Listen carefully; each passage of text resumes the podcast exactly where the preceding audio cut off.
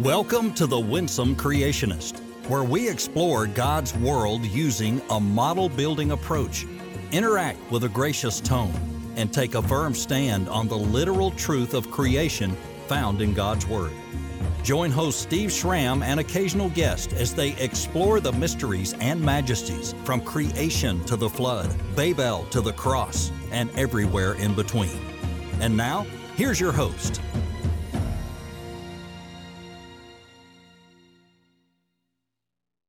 Hello and welcome into this first inaugural episode of The Winsome Creationist. I couldn't be more excited about this new podcast and this new video channel because it's going to give me the opportunity to speak into something that I've needed to speak into in a bigger way for a very long time now. I probably should have doubled down on this course of action like three and a half to four years ago. But you know, there's no time like the present. So here we are, and I'm very excited to share with you what I think is going to be a helpful um, entry, a helpful introduction into the origins debate in general, and into the spheres of young age, young earth creationism in specific. And what I want to do in this very first episode, and uh, I, I do want to say this, is what I'm getting ready to say, I don't feel like this is something that I'm going to have to explain very often. Uh, I'll explain it once here, um, and then I'm sure it'll come up in conversations down the road. But for the most part, what I aim to do is just have very normal conversations about origins, about creation, about the Bible, and that you will see what we talk about in this episode actually just presented in the content as we move forward, as we interact with those who both agree and those who disagree, both in general and in the specific as well. So I'm excited about that. But for this first episode, I really did want to take some time to talk about why this podcast is necessary, um, at least why I feel it's necessary, uh, what the word winsome means. Maybe you've never even heard that term before and you're just intrigued, like, what is a winsome creationist? And so we're going to talk about what that term uh, sort of means and, and, and how it can apply uh, into what we're doing here. We're going to talk about, once we get our bearings on that, once we have that definition in place, does that negatively affect actually our ability to be persuasive in conversation? And so we're going to talk through that as well, and even get into what it looks like to have formal debates around this and, and still be uh, winsome with our personality and with our attitude. So without any further ado, let's go ahead and dive right into that. So why this podcast? Well, to answer that question, I'm going to zoom out just a little bit further and uh, give you an idea of who I am and what I feel like my um, mission and, and my, frankly, my calling as it relates to this is. So the brief version, my background history here with apologetics, with biblical theology, with creationism, is that in twenty fifteen, I had not a crisis of faith, but a realization that I didn't have as good of reasons for my faith as I really thought I needed to. I felt like the Lord wanted me to preach, or at least to teach in some sort of um, frequent capacity. I didn't know if he wanted me to maybe be a pastor one day, or an evangelist, or just a, a lay leader in my local congregation, or what that would look like. All I knew was I was about to devote my life to the teaching and preaching of God's word in a way that I had never considered before. And that made me question whether or not what I believed was actually true. And so what I did was I looked into that. I first did a quick Google search, and there's a long story behind that that I'm sure I'll get to at some point later in the podcast. But anyway, I did a quick Google search. Hey, did Jesus even exist?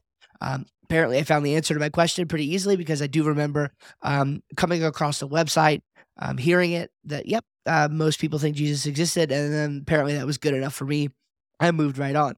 Later, I came across a book in a Goodwill called The Case for Faith by Lee Strobel. It was my first introduction into apologetics. I then started listening to some creationists on on YouTube, and found some that my wife had actually grown up listening to and watching, and then had forgotten about. And so I, I started going down those rabbit trails.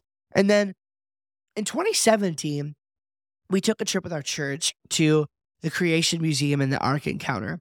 And for me, that was a very formative uh, moment um, because it, it really, it, it confirmed to me that I wanted to have something to do with creating similar experiences. Now, maybe I, I wouldn't ever get to have an Ark Encounter or a Creation Museum, but it, it confirmed to me that this is what I wanted a big part of my ministry to be, was talking about origins, talking about creation.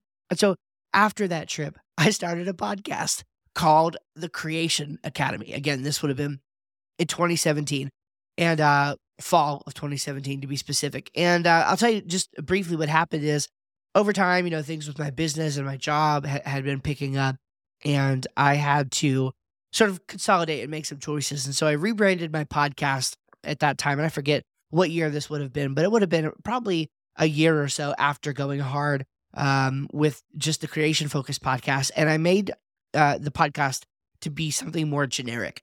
And I, I don't believe God makes mistakes, um, but humans do.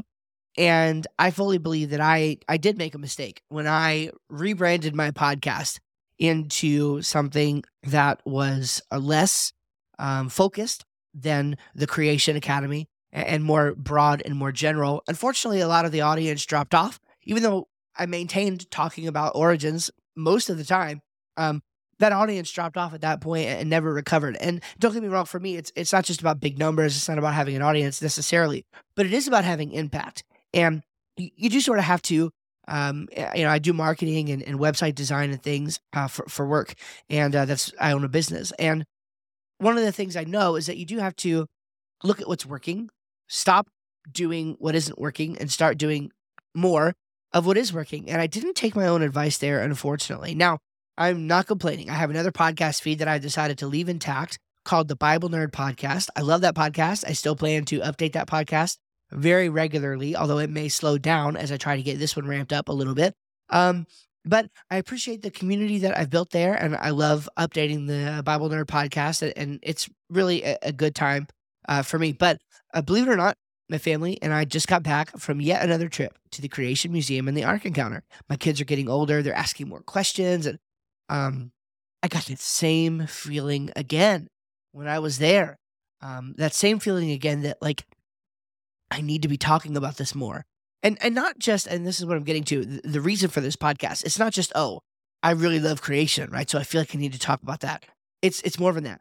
It's there's a, a two-pronged approach that I personally take to creation that I started my first podcast uh, five years ago with the intent of capturing.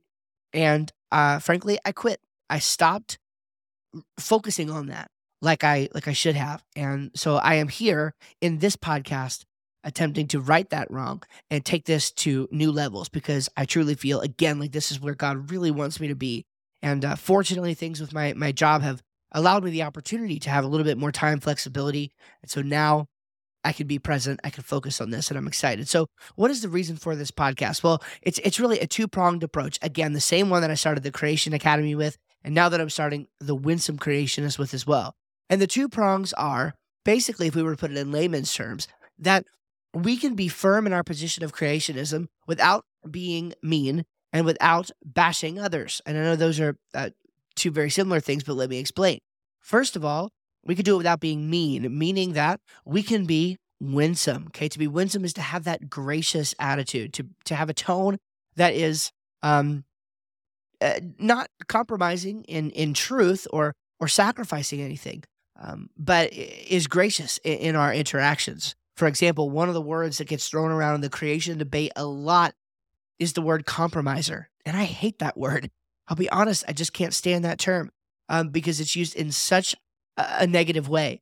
And I, I just feel like we can have really great conversations about the ideas and, and even have the opportunity to be pretty persuasive to those who don't agree without using that term. And so that's just one very practical example, but there's there's a lot more that we're going to go into.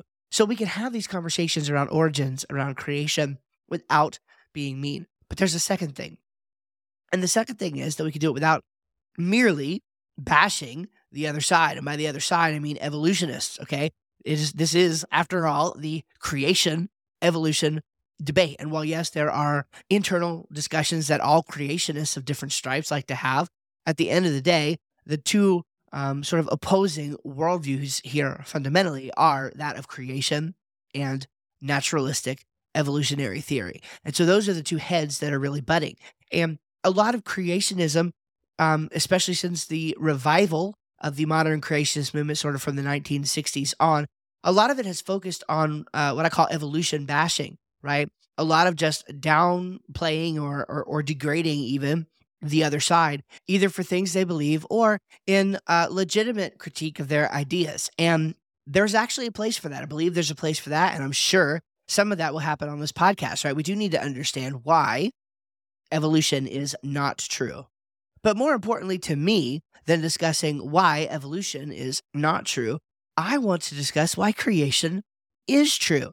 I want to give them a replacement. I want to not only say, hey, yeah, this is wrong, but I want to offer them another way of looking at the evidence. And I want to offer Christians and creationists another way of thinking about the evidence and, and giving a, a positive case for creationism. And undoubtedly, most of the guests that we have on are going to be very much in line with this thinking. The guests that we have on, I personally am going to prioritize guests that are focused on what I call, um, and what others call as well, it's not my term, model building creation, okay? Model building creationism as opposed to evolution bashing creationism. So we're looking at cosmological models. We're looking at biological models. We're looking at geological mo- models. And we're looking at the, the earth, the way that we have it today, the universe, the way that we have it today. And we're saying, yes, what models can we deploy that make sense of the data that we have, both in the real world and in Scripture? So the reason for this podcast is to promote the model building approach and to do so in a way that is gracious, in a way that is winsome, and in a way that we can have an impact and, and gain some inroads into discussions both with other forms of creationists uh, as well as those who hold to naturalistic evolution.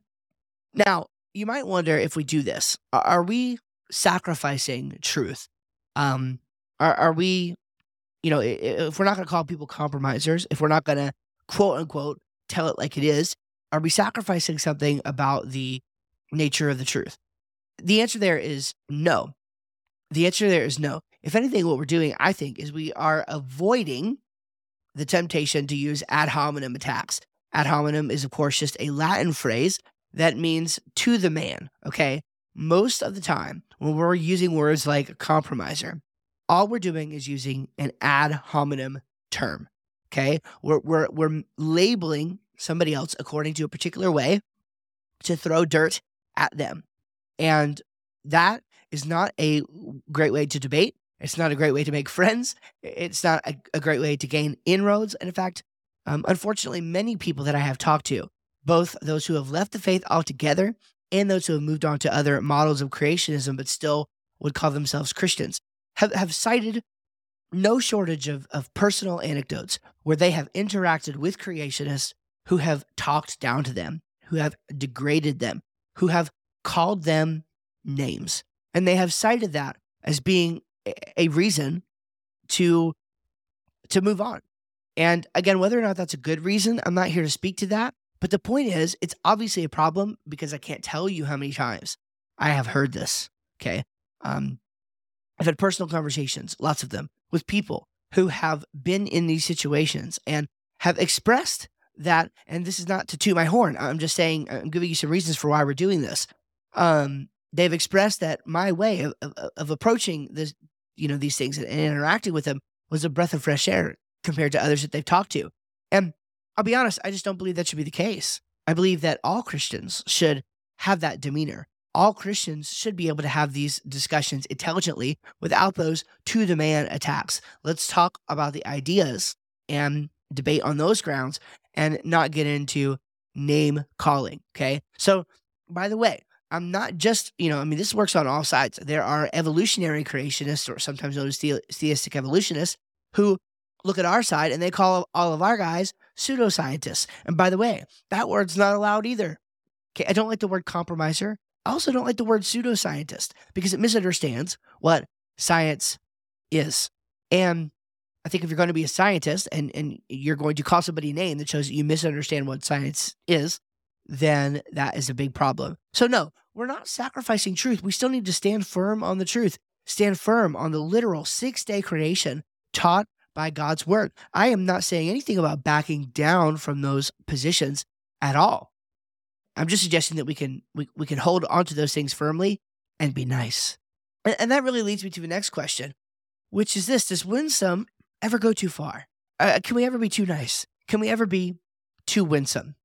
And I think the answer to that is also, yeah, I, I think sometimes we do need to be a little harsher. Uh, we do need to stand firm in such a way that might come across as offensive. But there are rules and guidelines around that, right? Almost certainly that never, ever needs to happen in an ad hominem way. It never needs to happen in a way where a man is being attacked instead of an idea. Another thing about that is um, it's really important, and sometimes you have to be a little forceful when you make these kind of points because people don't get it. It's really important to understand the implications of a view versus what a view teaches. So a lot of people will get mad and say, well, our, you know, you're, that's a straw man because we don't teach that. And and so that's where we have to kind of stand firm and say, well, you may not teach that, but it's an implication of your view that could be very, very harmful to, for example, Orthodox Christianity or or whatever. So we need to stand firm on that. Uh, the other time, and we're going to talk about formal debates in, in just a minute before we close out, but the other time that this is relevant is in formal debates when, um, a, a, you know, the reality of a formal debate is that there is a a level of gamesmanship to it. Whether or not you're a Christian, it doesn't matter. If you're going to do a formal debate, it's not a dialogue, it's a formal debate. There is strategy and gamesmanship to that. And if you're not wanting to get into those things, then just don't do formal debates. By the way, I don't do formal debates for this reason. I'm not a good debater. There is strategy and gamesmanship involved in those things such that the loser or the, the objectively false view may end up persuading many um, who are looking on because they're better at the gamesmanship, even if the ideas aren't as sound. Of course, as Christians, we should try to be as mindful of that as possible. We should try to account for that as much as possible. We should admit our biases where possible, and we should really just be on an open exploration of the truth and allowing other people to, you know, be invited into that. But the point still stands. Um, debates are about gamesmanship, and part of that gamesmanship is being very forceful with points so that people in the audience are left without any doubt of what it is that you think. So, um, yeah, I mean, we should still be winsome, but there is a time to be a little bit more forceful, to make a point, especially in, in situations where you're talking about subjects that, that get heated. Yes, you got to be winsome, but you also got to be strong and forceful and make sure that you're not confusing the ideas of of of true love uh, and acceptance with the ideas of affirmation and things of that nature. Okay, we can accept other people without affirming their choices or their beliefs, and that's what we should be striving for. And uh, of course, we talked about the formal debates as well, right? In formal debates, there is gamesmanship, and you just have to reckon with that reality. If you're ever going to be the kind of person who en- engages with formal debates, realize that you need a measure of, of winsomeness, and you also need a measure of uh, forcefulness so that you can be strategic in those situations. You know, in one sense, I really wish this podcast didn't have to exist. On the other hand, I'm thankful that I really believe the Lord wants me to be the one to host it and to bring this out. And I'll I'll just be frank. I really hope that this is the start of some wonderful opportunities. I really hope that I am able to make some inroads, even more than I already have, um, with folks who would like a gracious and model-building take on creationism to speak into whatever, just a private conversation, uh, a YouTube channel, a podcast interview, a, a live stage, whatever it is. Um, I, I want more people to understand where creationists are coming from, that we can hold our positions rationally, that we've got some really smart people on our sides, and that we can be nice about it at the same time.